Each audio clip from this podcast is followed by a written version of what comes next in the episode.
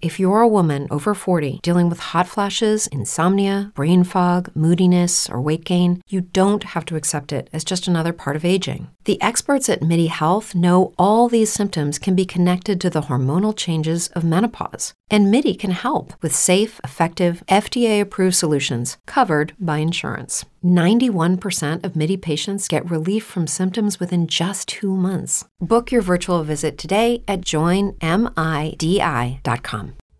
Tre cose solamente di Cecco Angiolieri, un sonetto quindi comico, realistico ecco, di Cecco Angiolieri. La volta scorsa abbiamo visto infatti Rustico Filippi.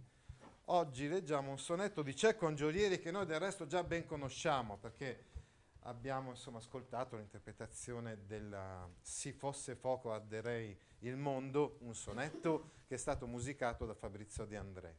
Come abbiamo già spiegato nell'introduzione alla poesia comico-realistica, è pertinente ascoltare come sottofondo i Carmina Burana.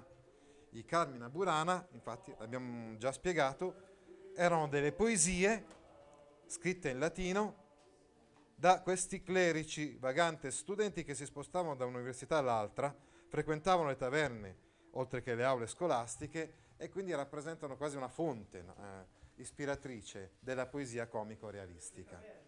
Le taberne, sì sì sì, senz'altro. Allora, dicevamo Cecco Angiolieri.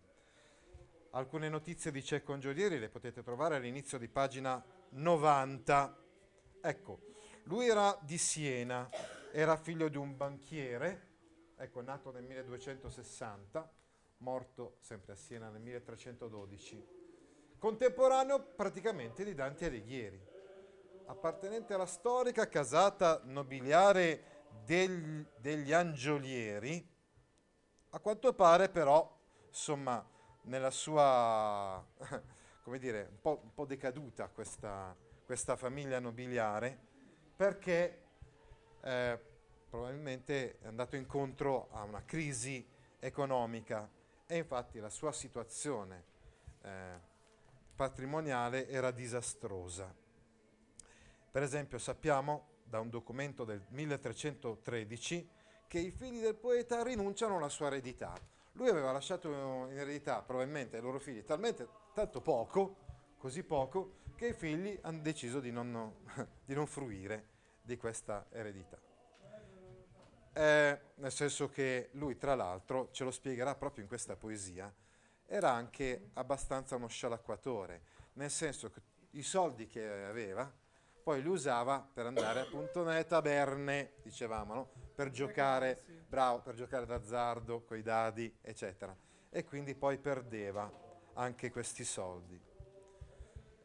La critica contemporanea sostiene che Cecco fu meno ribelle di come lo presentarono i romantici, i quali lo rivendicarono con forza ai loro ideali. Certo però visse una vita perlomeno avventurosa e in forte contrasto con suo padre. Ecco, questo è un grande legame fra quello che spieghiamo in quest'ora e quello che spiegheremo l'ora prossima, cioè l'avarizia del padre. I giovani, Cecco Angiolieri è un giovane che si vuole dedicare alle cose divertenti della vita, insomma. E il padre glielo impedisce e non gli dà i soldi. Non gli dà i soldi. un po' le, come le pagliate di Plauto. Le pagliate di Plauto, esatto, sì, sì. Ecco, vedremo infatti l'aulularia nell'ora prossima. C'è un padre che vuole negare al figlio i soldi per sposarsi in quel caso. Esatto. Invece in questo caso il, il padre vuole negare a Cecco i soldi per divertirsi. Perché era un tipo un po', insomma, avevo detto, un po' avventuroso, un po' fuori dalle righe, insomma, il nostro Cecco Angiolieri. Già l'abbiamo intuito no? da, quella, da, quel sonetto, si fosse fuoco, arderei il mondo. La poetica di Cecco Angiolieri rispetta tutti i canoni della tradizione comica, comico-realistica toscana. Quindi abbiamo già visto il rustico Filippi. L'unico che fa ampio uso della parodia per rovesciare i caratteri propri dello stennovismo. In realtà abbiamo visto anche la volta scorsa un po' di parodia dello stilnovismo in Rustico Filippo. La donna Angelo diventa una creatura terrena. Scusate, qua c'è un, un webinar che era partito, un webinar, si tratta praticamente di un seminario, un seminario sul web una specie di video sul web che era partito che abbiamo dovuto interrompere. Sì, non so come mai era partito questo web- webinar. Mm. Ah, una cosa del genere, sì, più o meno. Però certe volte i webinar hanno invece una loro maggiore dignità, ecco perché sono proprio magari anche seminari o fatti da università o da enti di formazione. La donna angelo, esaltata dagli stinnovisti, diventa in Cecco Giulieri, ma abbiamo visto anche in Rustico Filippi, una creatura terrena, anche volgare. Emerge anche la presenza di un padre spilorcio che a causa della sua parsimonia non permette a Cecco di scialacquare, cioè di spendere soldi per divertirsi, per giocare e, uh, ai dadi e per conquistare le belle, le belle donne. C'era un po' di influenza personale. Influenza personale. Ha detto lei che c'è con Giolieri. Sì? In che senso influenza personale? Certo che parla di se stesso. In questa poesia parla di se stesso, parla sua esper- delle sue avventure, dicevamo. Le protagoniste sono la moglie, pettegola arcigna, amante becchina, sensuale meschina.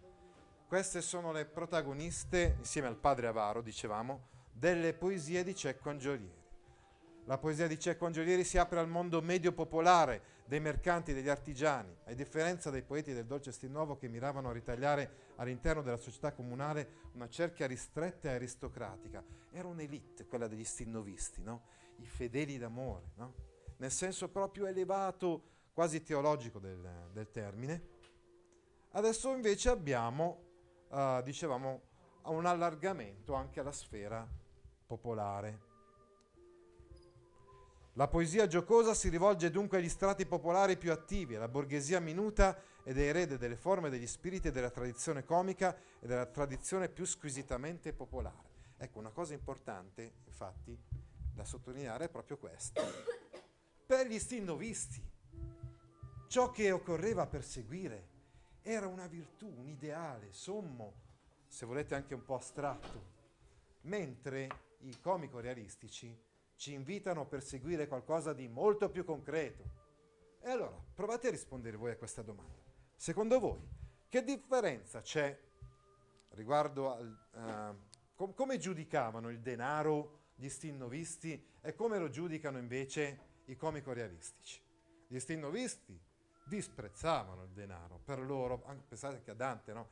Era qualcosa da mettere in secondo ordine, perché occorreva mettere in primo piano i valori spirituali e quindi mettere da parte quelli tipicamente materiali. Invece abbiamo detto che i comico-realistici in un certo senso si fanno portavoce della mentalità borghese. Pensate a Boccaccio, no? Che leggeremo nel, nel secondo, nel secondo quadrimestre. E per questi evidentemente il denaro è qualcosa di importante, no? È importante per Cecco così come è importante per la borghesia. Per Cecco è importante perché ha bisogno dei soldi per giocare, per andare a Soldi, donne. prof. Soldi. Anche per andare a donne, sì, sì. È proprio il denaro che è così spregiato dalla poesia religiosa e amorosa, quindi non solo in realtà dagli stinnovisti, ma anche da- dai poeti della tradizione della poesia cortese, viene invece esaltato nella poesia di Cecco Angiolieri. Abbiamo scelto come sfondo delle nostre slide un famosissimo dipinto di Caravaggio che rappresenta proprio i bari, cioè il momento in cui un complice, tra virgolette, eh, rivela al suo amico quali sono le carte che ha in mano eh, insomma, il contendente in modo da potergli sfilare dei soldi. E allora leggiamolo, questo sonetto di Cecco Angiolieri. Tre cose solamente menno in grado, le quali possono ben, ben fornire, posso non ben ben fornire, cioè la donna, la taverna e il dado. Queste mi fanno il cuor lieto sentire. Cioè, solamente, ho solamente tre cose che mi piacciono, che sono di mio gradimento, le quali però non mi posso procurare ben ben come vorrei. Quindi questo è il mio desiderio, ma purtroppo non mi è sempre possibile esaudire questi miei desideri. E sono la taverna, la donna, la taverna e il dado. Ecco il programma di vita di Cecco Angiolieri, no? Eh, queste sono le sue principali ispirazioni di vita e di poesia, la donna, la taverna e il dado. Qui condensate in questo terzo verso del sonetto. Queste mi fanno il cuore lieto sentire, sono le uniche cose, insomma, che mi fanno divertire. La taverna è messo al centro del trinomio, in mezzo a donna e dado, che tra l'altro sono in allitterazione eh, fra di loro. Indica non solamente il luogo in cui si beve, ma nel quale anche si gioca a dadi e si fanno incontri amorosi, pertanto, pertanto proprio l'ambiente eh, prediletto da, da Cecco Angiolieri in cui soddisfare tutti i suoi piaceri. Ma sì me le convene usar di rado che le mie borsa mi metta al mentire. Purtroppo, abbiamo detto, io non posso soddisfare tutti questi miei desideri.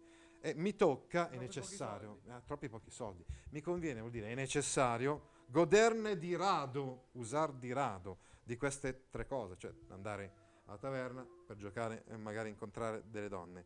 Perché la mia borsa, quindi le mie finanze, mi, sven- mi smentiscono, mi mette al mentire, cioè non mi permettono di, di usufruire di queste gioie tutte le volte che desidero.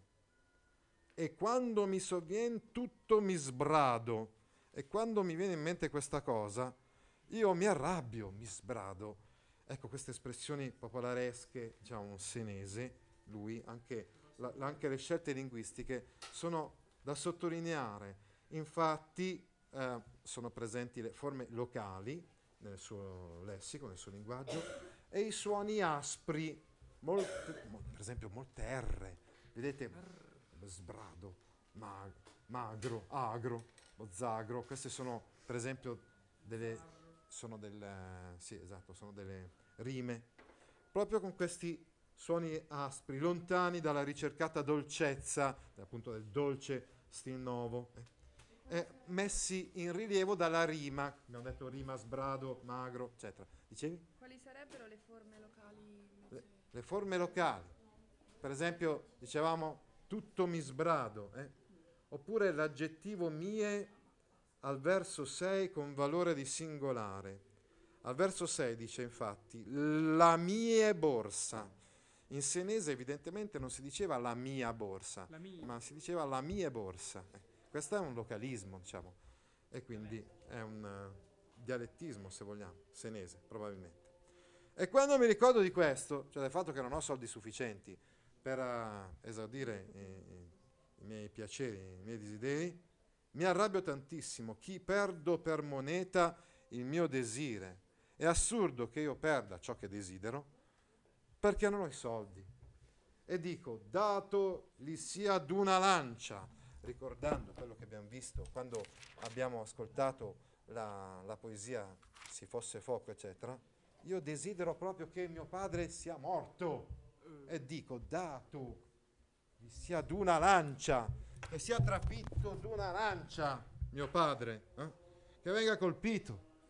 Ciò a mio padre che mi tiene sì magro, per il fatto che mi tiene così a stecchetto, noi diremmo, e quindi mi impedisce, cioè non mi dà i soldi, insomma, per soddisfare i miei piaceri, che tornare senza logro di Francia, che tornerei dalla Francia senza dimagrire, cioè vuol dire che L'avarizia di suo padre lo mantiene già così magro che non potrebbe dimagrire ulteriormente nemmeno dopo aver affrontato un lungo viaggio, addirittura come eh, andare in Francia. Logro può avere un altro significato, richiamo per falconi.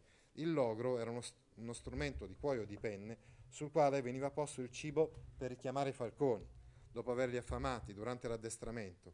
In questo caso il verso va interpretato senza bisogno di ulteriori richiami. Insomma, ero proprio, non avevo soldi, insomma, e quindi, eh, o che significhi, insomma, tornerei dalla Francia senza dimagrire, o che significhi senza bisogno di ulteriori richiami, comunque Cecco rimane senza, senza soldi e, e non ha alternative che fora torli un dinaro più agro, la man di Pasqua che si dà la mancia, che far pigliare la gru ad un bozzagro. Perché toglierli, toglierli, torli, spillarli, sottrargli un denaro, un soldo, fora sarebbe più difficile, più agro, persino un giorno di festa, la man di Pasqua che si dà la mancia, persino dicevamo il giorno di festa in cui si dà appunto uh, la mancia, eh, quando si è soliti dare la mancia, per far catturare una gru, che fa pigliare la gru, è, è ancora più difficile che, e questo è infatti una comparativa, insomma, più difficile che far pigliare la gru ad un bozzagro, che far catturare una gru da una poiana, cosa impossibile, insomma, no? Insomma, è davvero impossibile riuscire a spillargli denaro, è, è, è una cosa, è chiaro qui l'invettiva contro il padre assume i caratteri qua dell'iperbole, sia per il datoli sia di una lancia, no? quindi addirittura che sia ucciso, e anche in quest'ultima terzina, in quest'ultima strofa, perché spiega che sarebbe impossibile, impossibile scusate, spillargli del denaro. With the Lucky Land slots, you can get lucky just about anywhere. This is your captain speaking. Uh, we've got clear runway and the weather's fine, but we're just going to circle up here a while and uh, get lucky. No, no, nothing like that. It's just these cash prizes add up quick. So I suggest you sit back, keep your tray table upright, and start getting lucky. Play for free at LuckyLandSlots.com. Are you feeling lucky? No purchase necessary. Void where prohibited by law. 18 plus terms and conditions apply. See website for details.